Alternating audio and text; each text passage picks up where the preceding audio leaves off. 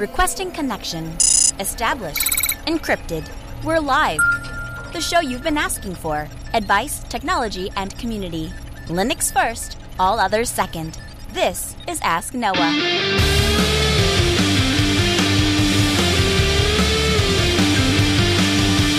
Live from Altispeed Technologies, the Ask Noah Show starts right now. This is the show where we came to do all the things on Linux they said couldn't be done and take your questions on how to do the same. The phone lines are open this hour to be a part of the program. It is a free call, 1-855-450-noah That's 1 855 450 6624, or send an email to live at AskNoahShow.com. My name is Noah Chelliah. I'm your host. Delighted to be here as another episode of the Ask Noah Show kicks off this hour. Mark the date. The Proton Calendar Beta is here. So we are big fans at the Ask Noah Show of Proton Mail and the company that behind it. We have had Dr. Andy Yen on the program to talk about what his company is doing, and today marks the date where Proton Calendar Beta has finally arrived. So a calendar is more than just a tool. As they write on their site, it's a record of the moments that make up your life, your big meetings, your gatherings with friends, and children's birthdays. For the longest time, to easily organize these events, you had to let large corporations monitor these special events. These companies snoop on your calendar and use that information to inform their advertising. Proton Calendar is the first fully encrypted calendar app. You can use it to keep track of your plans, appointments while keeping your data private. If you're a Proton Mail or Proton VPN user with a paid plan, you can start using Proton Calendar Beta right now. Simply log into Proton Mail account, use your Proton Mail version 4.0 beta, and you'll be able to see Proton Calendar on the sidebar.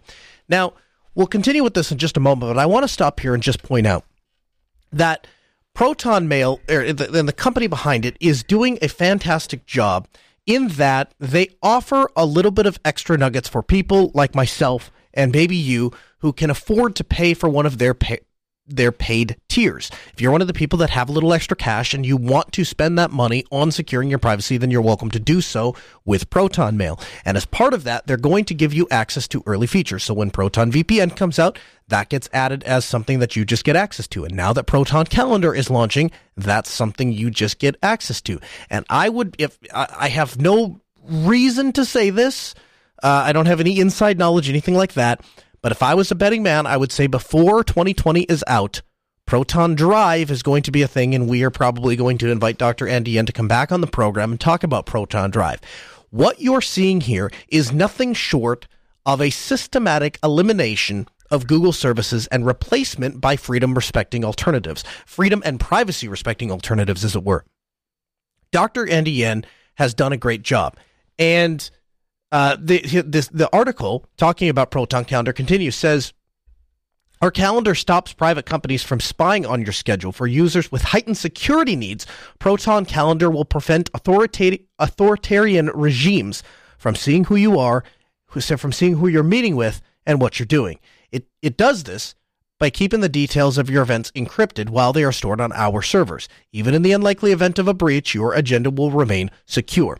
And this is something I have encouraged all of you. I probably sound like a broken record. I encourage all of you to pay attention to this. When you are signing up for online services, not only do you need to read the privacy policy, but you also need to think about how encryption keys are stored. Just because Google tells you that Gmail is encrypted or that their calendar is encrypted, just because WhatsApp tells you that they're using encryption, just because Telegram, I'm a huge proponent of Telegram. I live on Telegram. And Telegram advertises to its users that it's encrypted. And in fact, it is. There's an encrypted connection from your Telegram client to the Telegram server. But you need to stop and ask the question who has access to those keys? Because the truth of the matter is, Telegram themselves have access to the private keys that allow you to send and receive encrypted data to and from the server. Now, that's not necessarily true uh, with uh, with secret chats or private chats, but Telegram is being marketed as a wholesale uh, encrypted app, and the truth is, it's not end to end encrypted. And you want to see that term end to end encrypted. If you don't see that, then there's a problem. And when you're investigating services that you might want to sign up for, when you're investigating services that you want to do business with, particularly those that you want to spend money with, I highly encourage you to read their privacy policies, understand what you're signing up for, and then look at how they deliver on their promises. One of the things that I respect about Proton Mail and one of the reasons that I trust them is if you go to our show notes at podcast.asknoahshow.com, click on episode 161, you will see we have linked to Proton Mail security model. And they outline at a very high level. This is exactly the steps that we're taking to ensure that your data is private. Now, I want to be clear about something else too. This is something that I see come into the show either via Telegram in our in our Telegram group, which if you're not a, a part of the Geek Lab, you have to be. It's the cool place for all the techs and the geeks to hang out. You can visit it over at telegram.asknoahshow.com. Join the free chat there, discuss, learn, uh, and share.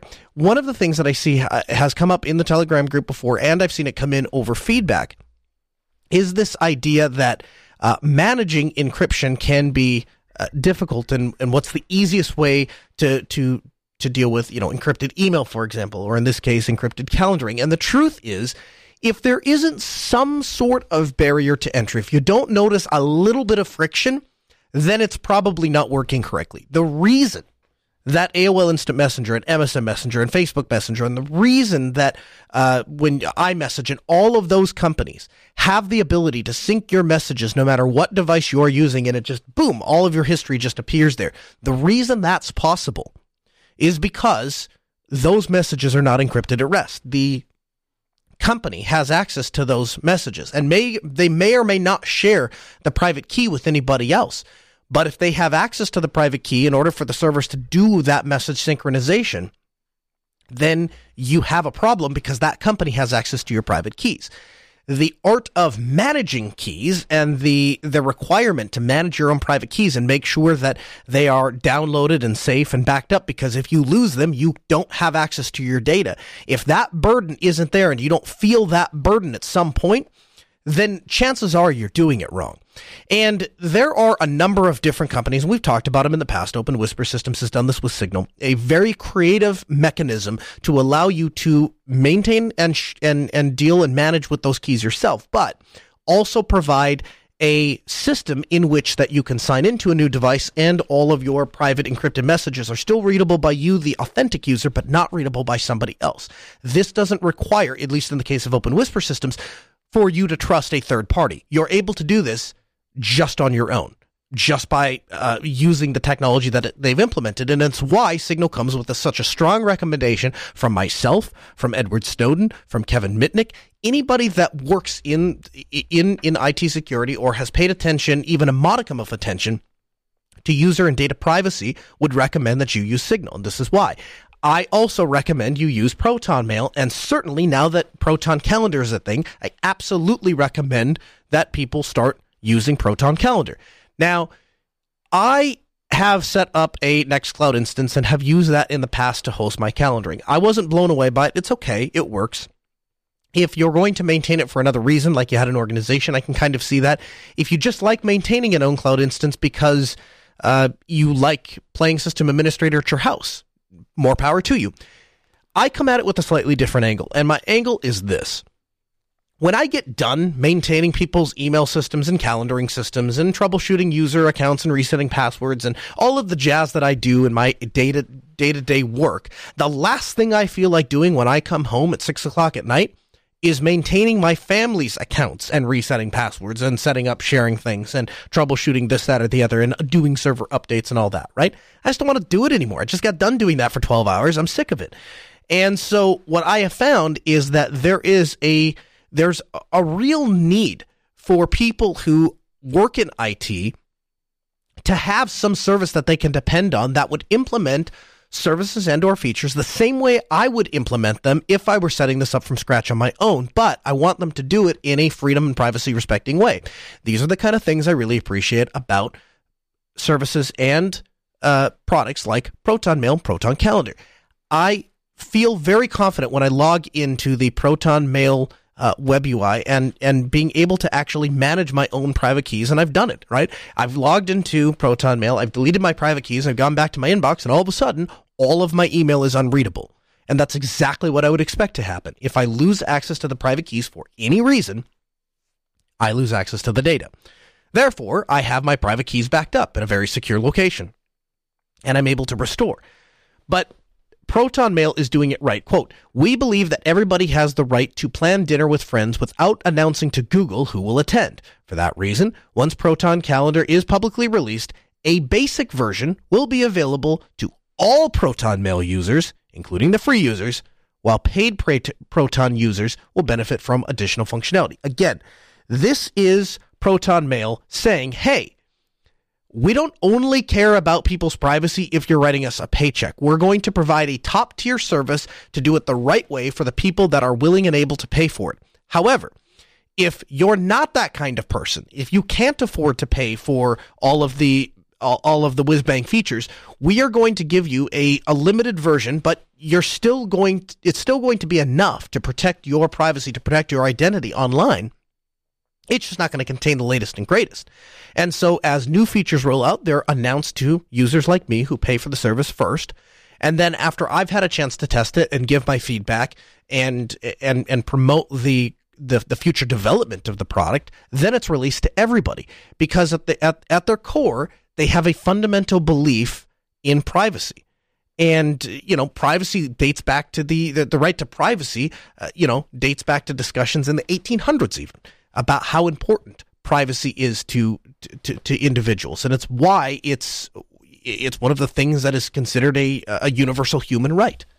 And again, if, if this isn't for you, if Proton Calendar for whatever reason isn't for you, if you say, ah, I don't really care who you know who sees this stuff it doesn't really matter who cares if somebody looks at what i'm doing on the internet i would invite you to consider the ramifications of what that metadata means we treat metadata separately from regular data as if it's less of a privacy infringement for somebody to know who you're meeting with or when or what times of the day you're tied up. And um, I can't remember the name. I think the name of the book is The Art of Invisibility. Um, but it, the, the book does a very good job at describing the reasons why you should care about privacy. Plenty of books out there, including the ones by Edward Snowden, talk about uh, what has happened and how privacy is being violated. The Art of Invisibility is one of the few books I've ever read that really dig into the reason as to why we need to care about privacy, even if you don't have anything to hide. So, and again, I think that self hosting is a great option if that's the way you want to go. I just personally consider it a major pain. And so uh, when you know my calendar goes down, and all of a sudden I don't know what meeting I'm supposed to be at, or what place of town I'm supposed to be at, or what time I'm supposed to be where, uh, that's a major problem, especially if you run a business. And I can't take that risk um, I don't want to take that risk, and frankly, I don't have any particular desire to maintain a calendaring system. And so, uh, I'm very, very, very happy to see that Proton Calendar now exists. I highly invite you to check it out. You can you can learn more by going to protonmail.com. Again, you can sign up for a free account, and uh, in the near future, you'll have access to Proton Calendar as well. If you want access immediately, then you're going to have to sign up for their paid service uh, and I, I, I want to say their, I want to say pricing starts fairly inexpensively. It looks like their their lowest tier is uh, is four euros a month. So check that out again. ProtonMail.com, Proton Calendar, the encrypted calendar solution.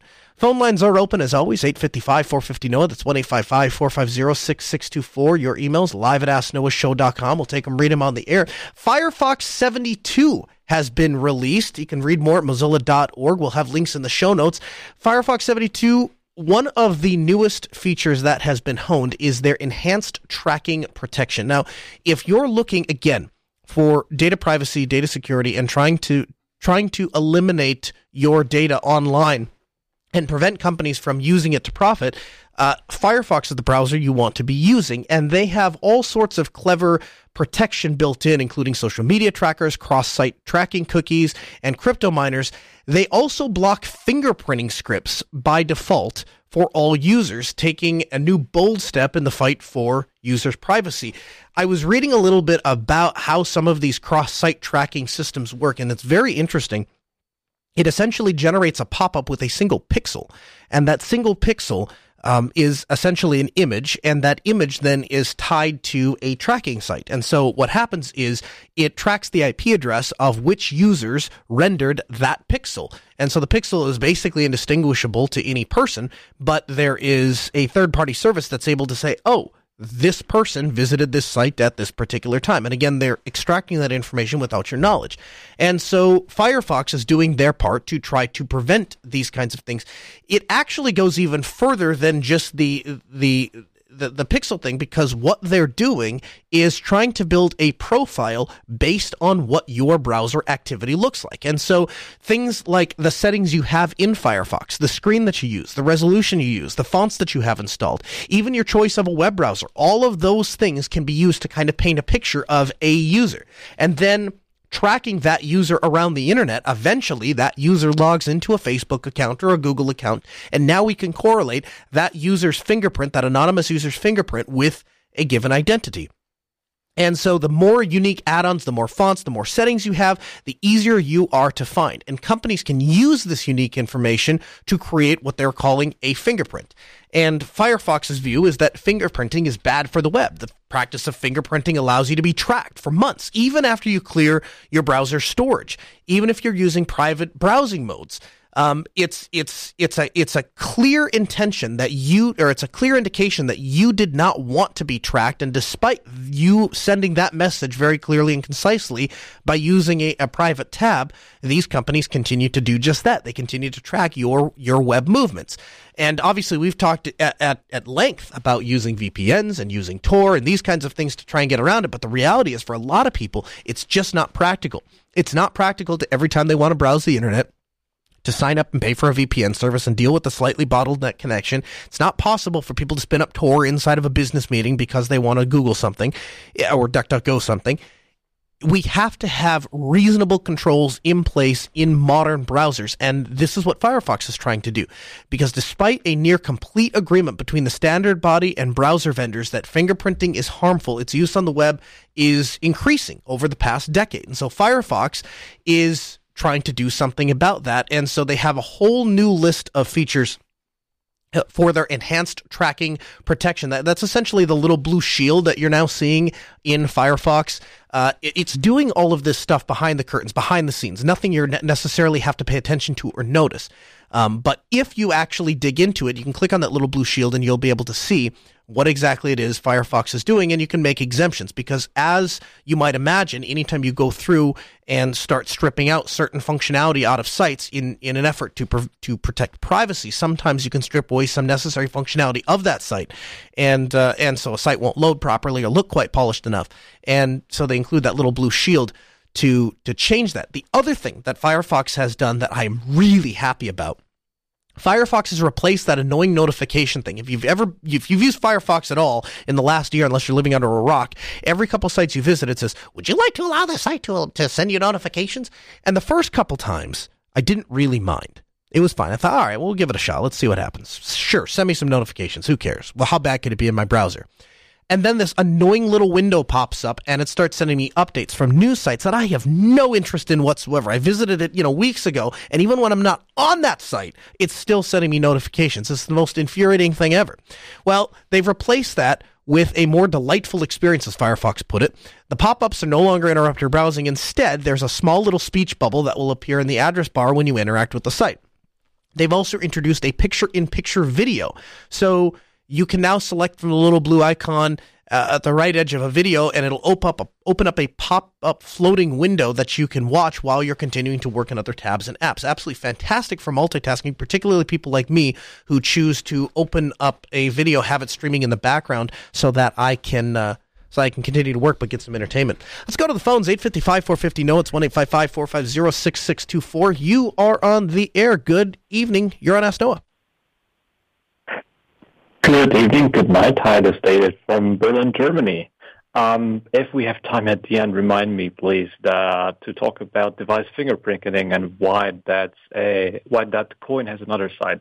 You bet. But first, um, I have a question and about um, I'd say virtualization. Um, there will be some caveats, so if it takes up too much of time to show, just cut me off but it might be interesting for geeks who are not extreme data hoarders um, or people who are carbon conscious or who, like me, live in Germany with um, electricity prices as high as here. Okay.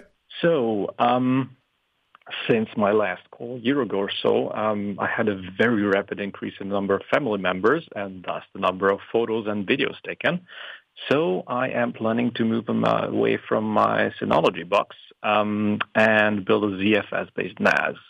And I'm currently testing at a FreeNAS um, with actual Raspberry Pi as a ZFS replica target. Um, on the other hand, uh, I am also a pfSense user for actually blocking tracking. Um, speaking of which, um, ads um, and this VPN server. But um, the amount of hardware space I have in my household is limited, and also every watt um, used and the setup costs me about three dollars a year. So virtualization comes into mind, um, mm-hmm. especially because I have uh, I want to have print servers, compile servers, etc. So I tried the VMs on the FreeNAS, but the VMs on FreeNAS with bhyve are fairly suboptimal, especially when it comes to PCI pass-through, uh, something that actually Wendell from Level 1 Techs alluded to recently. Mm-hmm.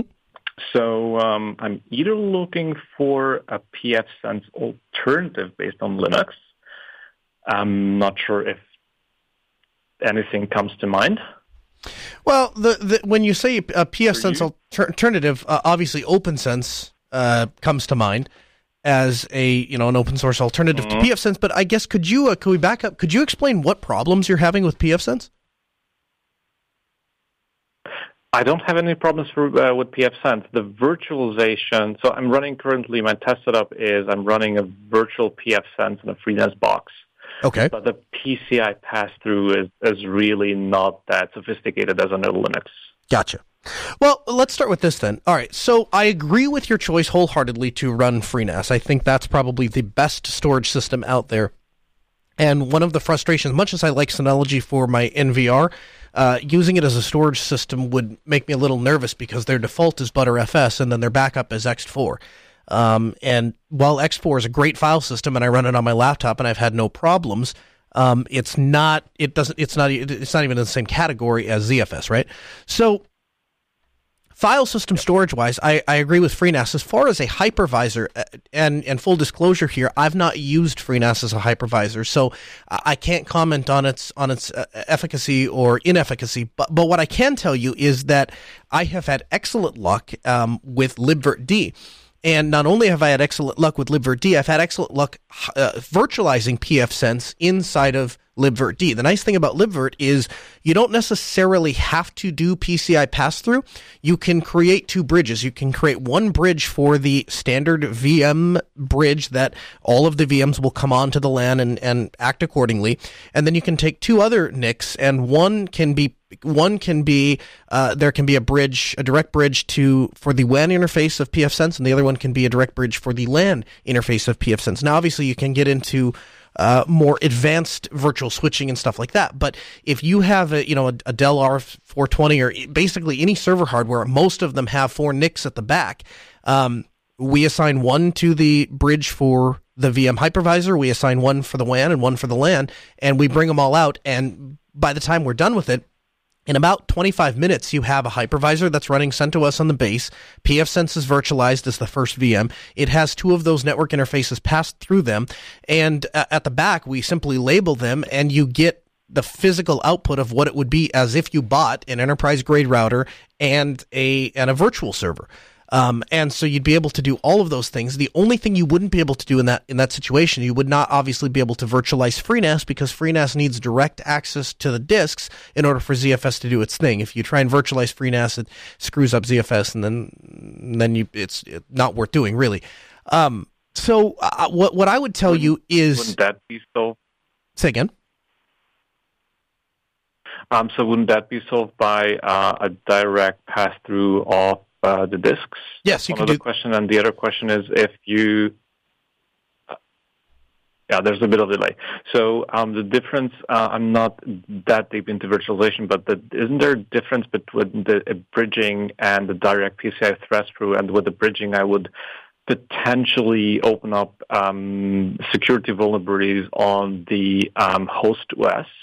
Um, wouldn't the host OS be accessible um, to the internet if if it would to host the pfSense. No, well, no, the no, the host OS wouldn't be. So the way the bridge works is this: it in inside the the host is actually telling is actually saying, okay, I have access to all four of these NICs, and you want one of them. I will just take one of these NICs, and the, the, the host OS doesn't have an IP address or any IP connectivity to let's let's say NIC three and four. Let's say those are the ones we designate for pfSense. So the host operating system doesn't have an IP address. It has n- nothing really to do with them. It's simply just passing whatever traffic comes from uh, the hypervisor down to those individual interfaces. And so when you when when pfSense boots up, it, it's going to see those two interfaces and or the bridge actually really for those two interfaces, and they will talk directly to the the copper of the of, of that interface. So you're not you're not uh, you're not exposing the the host operating system any more than you would be exposing the host operating system to network traffic of a of any other VM that that's running in the hypervisor, right? I mean, not that there, I I I wouldn't go so far as to say that there are no exploits in libvirt no exploits in KVM that could possibly that could possibly bite you, but none none any more on pfSense than you would on any other VM that's using a bridge, right? Yeah, that's we're we're trusting the hypervisor to do its job properly. If it made you nervous and you wanted to pass through. Most of the NICs that are on servers are not a single PCI device, so you should be able to use PCI pass through uh, to, to to to to get those to be recognized by pfSense, or you can actually buy on Amazon for like twenty bucks. They have dual uh, dual gigabit NIC uh, PCI cards, so it's a single PCI card, but it actually has two network interfaces on it and I'll have one for you in the show notes. But if you ha- if you already have a machine, you could pass that through as PCI, and then you'd have your WAN and LAN interface on pfSense. Yeah, I, I, I do have a, a quad Intel NIC, and I would recommend to anyone to to buy some uh, because they're awesome. Did, Okay. okay. So um, you want the other side of that uh, tracking coin, or do you want some uh, personal experience on the DSM for Synology? Because um, I actually can recommend it for some people as a storage device, okay, um, but not for everyone. Well, let's start. Let, us start with the other so, side of the tracking coin. I'd be interested in hearing that for sure. Okay. So yeah, I do use pfSense to to block tracking. But um, device fingerprinting is interesting um, technology when it comes in the retail industry to prevent fraud. So if, if, if you're a big retail company and you have a lot of customers, uh, you tend to trust those ones more who have a, a proven track record that they pay, pay their bills or, or whatever uh, goods they purchase um, versus fraudsters who probably would try to virtualize, etc um, a new device uh, every so often. So yeah, that's that's just one argument. Um, okay. Why you would want to have someone uh, with an established track record. Um, obviously, we don't want the monetization on your information. So right. yeah, I, I give that to you. Okay, fair enough. And th- you said you had one more thing to add. Uh, no, um, the, it, that was about um, feedback on the uh, disk station manager on Synology. Oh yeah, yeah, yeah, yeah. Well, so, what's your experience been with that? Five years, yeah, yeah. Um, so I do agree with you on um, uh, some of the things um, from a few uh, shows previously. Um, I love the UI. Um, the apps are reasonably good. Um, I do like that it has a, a, virus scanner basically built in as, a, as, as, a, as an app or a plugin, whatever you call it. Um, I do like the fact that they have a, a DEB-based um, sync uh, client, although it's a bit slow. Um, but there are some um, caveats. So the backups are fairly slow as well, and that probably comes down to the fact that um, the Soho uh, category DSMs, uh, I'm sorry, the Synology boxes run non-Intel or non-x86 um, uh, CPUs. Mm-hmm. Um, and the other thing is, if you are a geek and you want to run NFS, the DSM doesn't let you specify the user ID of the users you create. Interesting. So you're to run into trouble. How are you? How are you backing up the Synology? For um, so currently that's only local um, with uh, just a, a, USB drive. Gotcha. And it takes, I'm, I'm not even using the file-based one. I'm using the Synology-based one because I don't know why. I gotcha. And by the way, Btrfs is not the default because I think it's only the default for the ones with the x86 hardware. Mm, yeah, that could be. I've uh, the the ones Probably I have bought. X86 one are not. Yeah, the ones I have bought are are probably the x86 ones because they're they're a little beefier because I'm using them as NVRs, uh, and the default there is definitely Btrfs. But anyway, I, I really appreciate the uh, I really appreciate the input and the feedback. And did I answer your question? Uh, uh, uh, um, did I answer your question? Yeah, I think I'm gonna I'm gonna uh, do it. Uh, try. All right. Uh, with libvirt and KVM. Good deal. Hey, give me a call back. Let me know how it goes. I'd appreciate it. And thanks for the call. 855 450 Noah. It's 855 450 6624. Peter, London, you're on Ask Noah. Good evening. Hello, Noah. It's Good been to- a long time since I've spoken to you. It has. How have you been, sir? Um, I'm fine. I'm fine. You remember me? I'm very flattered. It was it was episode 18, I think. yeah, I think we named the episode after you. That's very good. Yeah, I like that. Um, I've been listening a lot to what you've been saying about IoT devices um, in the last uh, few months, uh, in lots of different places, all over YouTube and so on. And uh, I think I've sort of come to the conclusion that you've got a very uh, similar opinion of IoT devices to me. Mhm. Um, you remember the uh, uh, the article that, uh, or the piece of news that came out not so long ago, where they hacked an Alexa with a laser beam. Mhm. You remember that? Yes. Yeah. Um, how sensitive do these uh, these microphones built into these devices have to be? If you're amplitude modulating a laser beam, and it can translate a mechanical movement to a thin sliver of metal inside a microphone that's probably got a very sensitive amplification circuit behind it, Mhm. why did they choose the microphone to be so damn sensitive? I, I, I, I, I would get. Sorry, go ahead.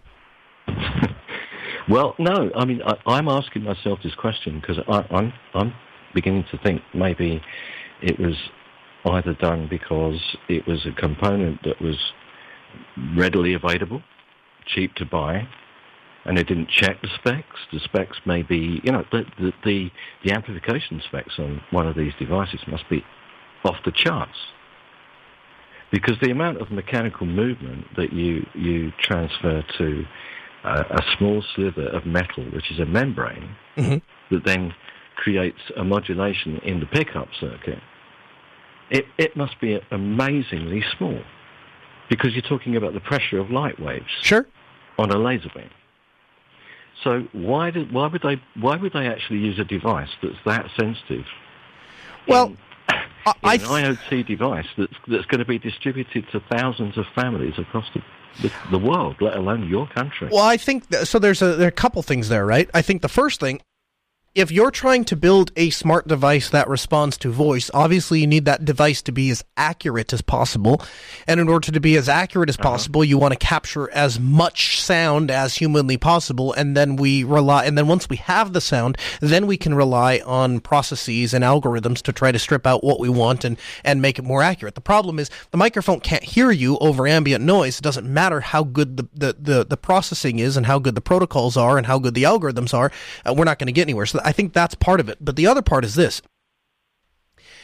Uh, Apple, the, the the Apple, as much as I don't like the the Apple HomePod, I have to admit that the the the microphones in that thing are incredible. You can have the music cranked all the way up in an entirely different room, and in a normal voice, say, you know, do X Y Z, and this thing will hear you. Right now, Apple undoubtedly spent My God. well, Apple undoubtedly spent untold amounts of money to, pro- to, to probably develop those microphones and get them to work that way, right? But you know it's only a matter of time before mm-hmm. Amazon bites onto this and Google bites onto this and Microsoft bites onto this, and eventually we are going to put these listening devices with these insanely sensitive microphones all around us.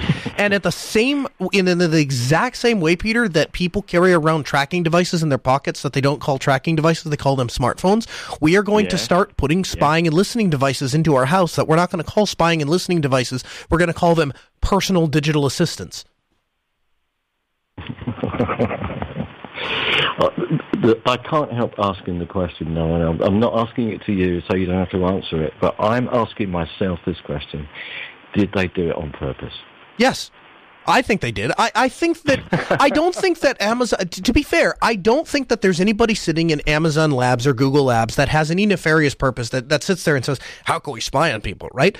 I do think that there's an incredible amount of money in engineering that goes into how can we make sure that we capture audio in the best possible way, and how can we make speech recognition more accurate, and in doing so, whether they intended to or not, inadvertently open themselves up to the point where everything that is spoken in, in, in the close vicinity to one of these devices is then turned into text, cataloged, logged, data mined, and then sent. Like their stories mm-hmm. just came out. I think it was last year, earlier, just end of last year. Story came out about Amazon employees sitting inside of a data center with headsets on, listening to people through their Alexas. I mean, this is something that happens. I heard that.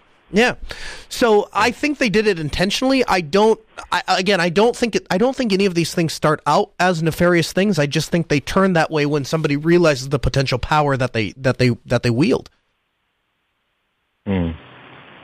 This is bordering. I mean, that kind of sensitivity is bordering on LIGO's sensitivity. Mm-hmm. You, are you familiar with LIGO? Yeah. Very, yeah, very, very, very, very briefly. We use it for tracking speed here in the U.S. Right but they're using it to detect gravitational waves. Mm-hmm. And it's almost at that kind of sensitivity, this kind of this kind of microphone that they're using in IoT devices. I mean, it, it, it's starting to frighten me now. Sure. Really yeah. Oh, my, myself as well. Yeah, it, it's absolutely terrifying, and I, I, I, I, appreciate you joining us all the way from London.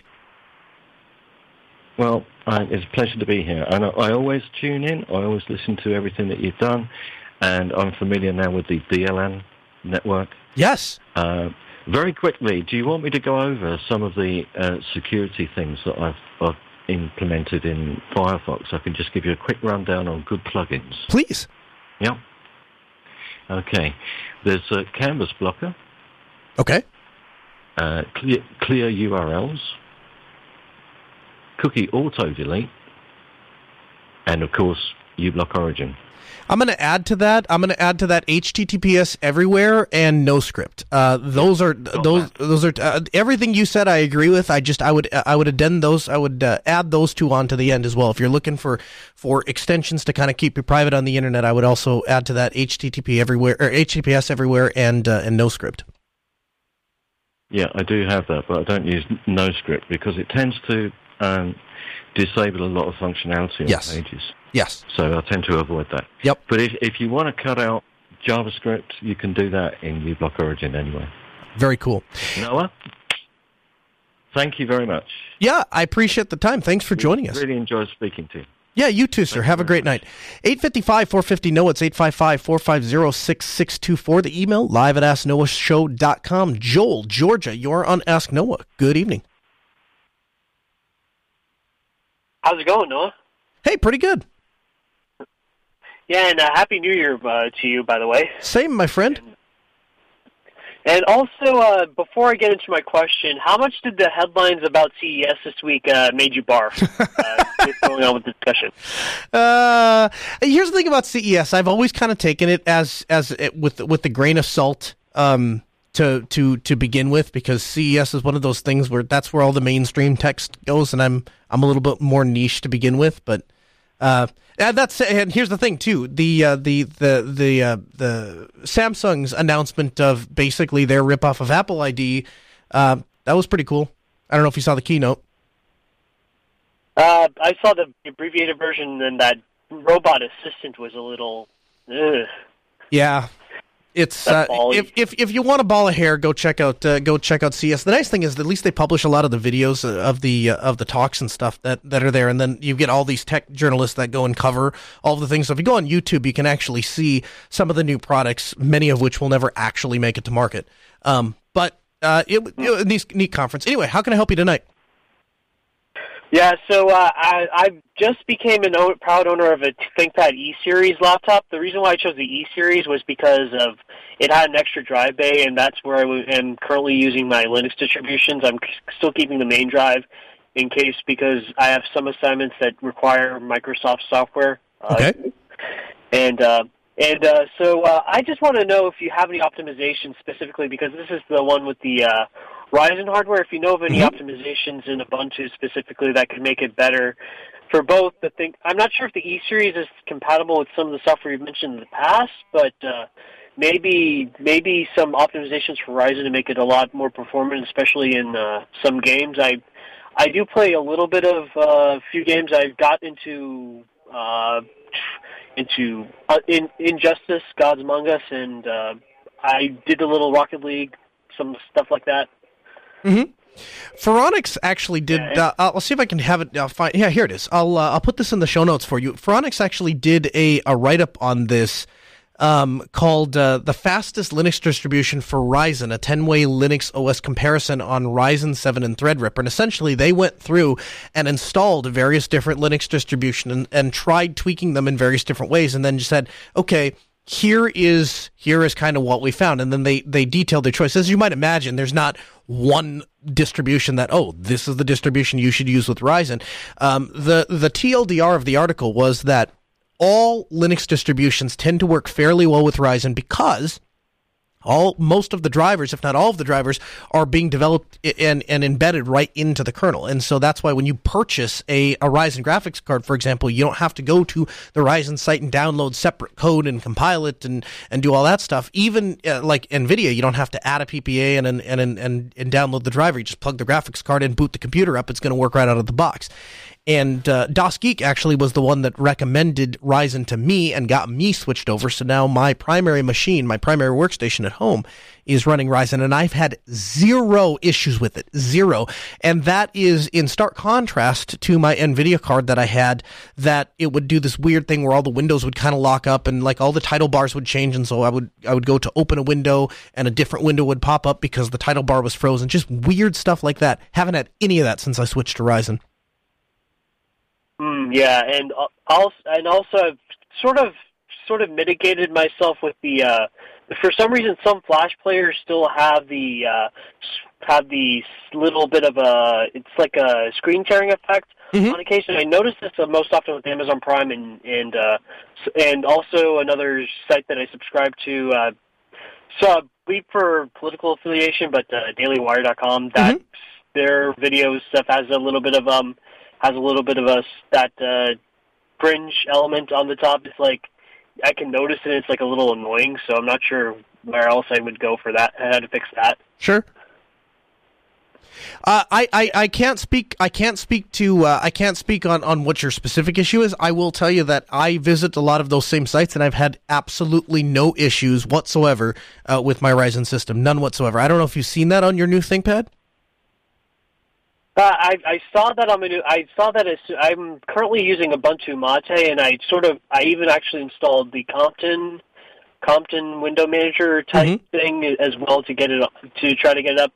It might have improved a little bit, but I do there might be some relatively small little sweep pattern when you put the video in full screen, and it mm it's a little annoying. It's well, one the, it's one of those elements. Here's the, here's the thing. Yeah. Part of that part of that might be the fact that I mean, if you have I, the E series is still integrated graphics, yes.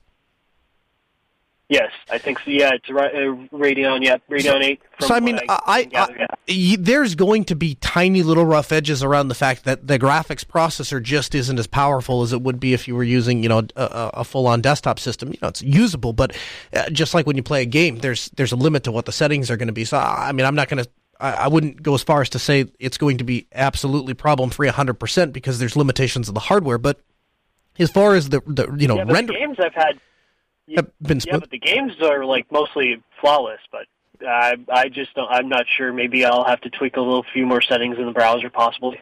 Hmm, could be. I will. I'll link that article from Phoronix on Ryzen optimizations for for Linux, and you can check that out in the show notes at podcast.asknoahshow.com.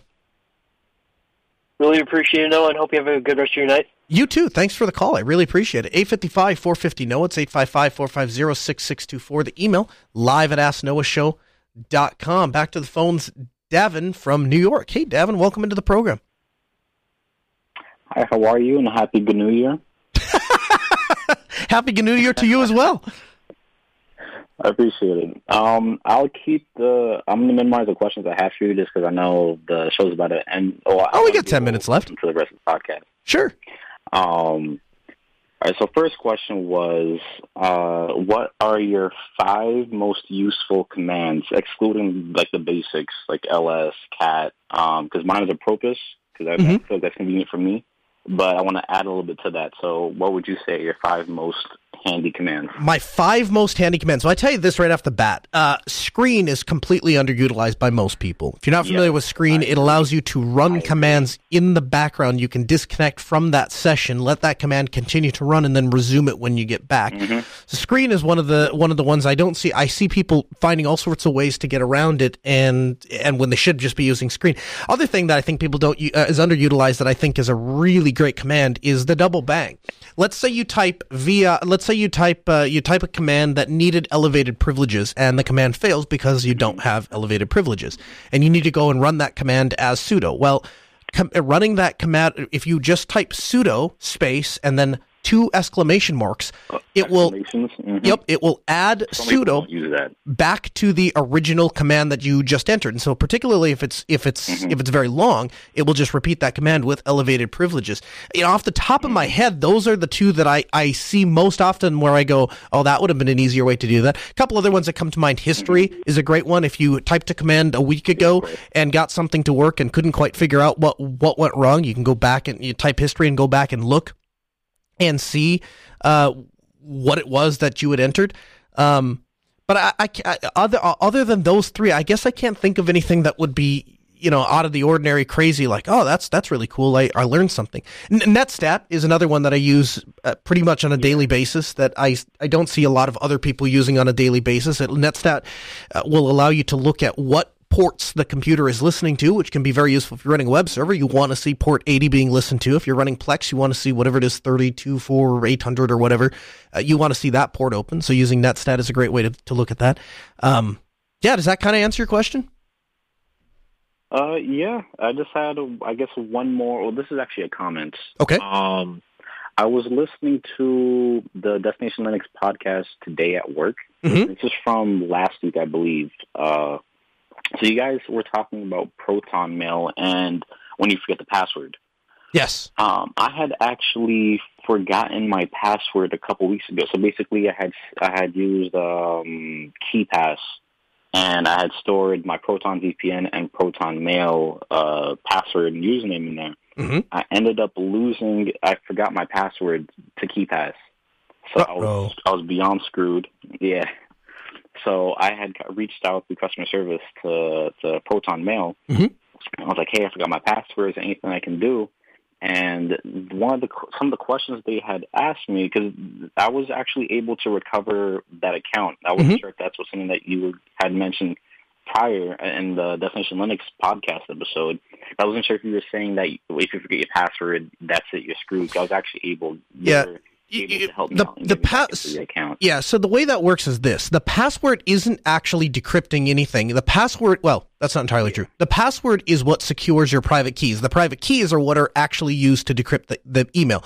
So what I was saying in Destination Linux was that if you lose access to the private keys for any reason, you lose access to read the mail. So, for example, if you logged into Proton Mail, you deleted the private key, you, then you would not be able to access your email.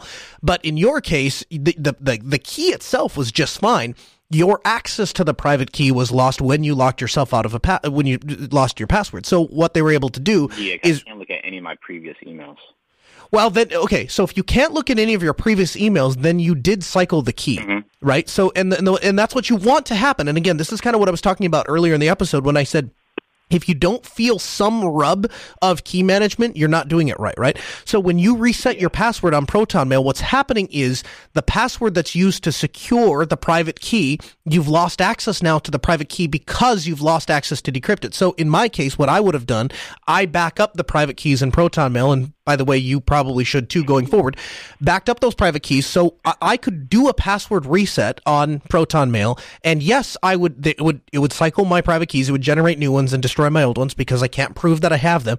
But because I have them backed up on my computer in a secure location, I can re-import those private keys and all of a sudden I would have access to those emails again. Oh, okay. Yeah, and and Proton Mail gives you the Um, option to do that right inside of the control panel. I did not know that. Oh, I'll do that going forward now. Mhm. I did not know that. Thank you. Yeah, you bet. Um, I'll make this a yes or no question just because I know there's probably other people uh, behind me or throughout the show. Um, the IP addresses in Caribbean, because I'm going to the Caribbean uh, in a couple months to visit my cousins. Okay. I want to do a little bit of tinkering and set up like the Pi hole. Now, Mm. I was wondering, is is the IP address similar to how it would be here in the states, or is it a different uh, layout? Well, how do you mean different layout? I mean, like, is it is it going to be like one nine two dot one six eight, or is like if I go to a different country, is the IP address um, the the is this going to be like one nine two dot one six eight, or am I going to have to? It's going to be completely different the type of numbering system, like numeric system. Well, so I can, I I mean IP address IPv4 is a, is a standard, right? So it doesn't matter what part of the world you're you're in. The, Oh, the, the I, IPv4 addresses are, are are are standard. Now, as to exactly which IP scheme is being used, like I'll, just not that you asked for this, but I'll I'll I'll give it to you anyway. The classful subnetting is is is a thing of the past. Like we don't do that anymore. If you're Yeah. setting up an IP address, it probably should just start with ten because ten, and then from that you decide where you want the slash to be. So, for example, if you're doing a slash twenty four, fairly common for small home, small office, uh, that's the the three first octets are reserved for the network. The last octet is reserved for hosts. If you did a slash sixteen, then the last two octets are reserved for hosts and so on and so forth. Um, so it, when you when you get to the Caribbean, no matter what part of the world you're in, whatever the IP address scheme is, you can absolutely get a pi hole and and and and set it up with you know an IP address, and it'll be exactly the same as you set it up in the states for sure. But which private IP scheme that particular household chose to use may or may not be different. But that's not a function of them living in a different part of the world. It's a function of them typing different numbers into the the router when they set it up. Okay, okay, thank you. Yeah. Um, uh, well, have a good day, and I hope you bought a brand new stool. And you do you. That listen, that joke is not going to make it onto this show. I'm going to shut that down hard. Let me just tell you that right now. Thanks for the call, man. I appreciate it. 855 450 no, it's 855 450 6624. Of course, the email live at asknoahshow.com. Make your voice heard, become a part of the program. Uh, Wayne writes in and says, Hi, Noah. Thanks so much for an enjoyable show and all you do. I've been enjoying the segments on IP cameras at the moment. I have learned a few well timed key points as we are in the process of planning an upgrade of 500 cameras on a network. I was listening to your last episode, June 2nd, and during my smoky commute, when you discussed an email from a listener who's chosen to use the Wyze camera, but only on a public space, on what should be a private LAN. A lot of listeners might not have the knowledge about VLANing, and it might be worth mentioning that they could enable the guest Wi-Fi network option on their modems and routers for that camera to do that. This option is readily available on most domestic routers. It's easy to use and offers some limited segregation. And so, of course, what he's talking about here is if you log in, if you've seen on Linksys or TP Link, a lot of times they'll have enable guest access. And what the guest access does is it will allow the user to send traffic to the default gateway and nowhere else on the network. And of course, that's useful if your friend wants to get on Wi Fi. He doesn't need access to your Wyze camera, for example. Uh, he just needs access to the, the internet, then then turning on that guest access will allow that. And, and so what Wayne is suggesting here is that perhaps if you're interested in using a Wyze camera, you could put it on a internet only LAN that will go out to the internet. Of course, it's a fantastic suggestion, not something I had originally thought of, but it, it is something I have in my house for quote unquote Internet of Things. So the kids' tablets and stuff like that. I don't want them on the real network because I can't really control them. So they're on a separate WAN connection that just goes to the internet. Fantastic suggestion. Thanks for writing in. Michael M writes in and says, Hi, I heard you mention VPNs and that you've done a show on them. So I just listened to your show for the first time. Thanks for helping people out. My question is this. What about NordVPN? I bought a three year contract a few months ago and got three months for free. Then it came out that they'd been hacked and hadn't let people know, but it hadn't been comprom- but it hadn't compromised user connections. I know it's common to find login credentials for people who reuse passwords, but what about somebody who has almost three years left on they, something they've paid good money for? I wouldn't recommend them because they didn't disclose this hack in a timely manner. But is there any reason I should just take a loss on the money I already paid out? Reusing passwords is a horrible practice, and I can't fault the company for what users do, but should I jump on the ship or just get my money's worth and then change? Thanks. So here's the way I would look at that situation. I agree with you. Completely unethical for them not to tell you that they've suffered a breach and that potentially your account information is compromised. Completely agree. And if we were talking about any other service, I would tell you to jump ship. You said if you wrote in and asked me about your email provider, I would say screw it, you can't trust them anymore. Slightly different situation when it comes to VPNs because consider this. The entire reason you have a VPN service to begin with is to protect uh, your your your privacy, to stay anonymous. And so if I had my choice, if it wouldn't totally hose the company, I would publish my VPN username and password on every site known to man, and I would let everybody use it because then, if the FBI or whoever else comes to my doorstep and says, "Hey, such and such was found uh, and using this account," I would go, "Uh huh." And how many hundreds of thousands or millions of people have that account? I have no idea who it was. If it was anything else, I might tell you to stay away. The fact that it's VPN leads me to, to suggest to you finish out your three year contract. If you don't want to give that particular company any more money because you feel like they've wronged you, then make a change. And if you're going to make a change, I highly recommend checking out Proton. They're doing a fantastic job and they have a VPN service. You can trust them to take your money. And if they ever did suffer a breach, not only would it probably not affect you, they definitely let you know. Hey, did you know you can find more information of the Ask Noah Show? There are so many articles we didn't get to tonight, but they're all available at podcast.asknoahshow.com. You can stay up to date on the latest by following us on Twitter at Ask Noah Show. The Ask Noah Show continue next Tuesday, 6 p.m. Central, right here at asknoahshow.com. We'll see you next week. Have a great week, and uh, check out Proton Mail.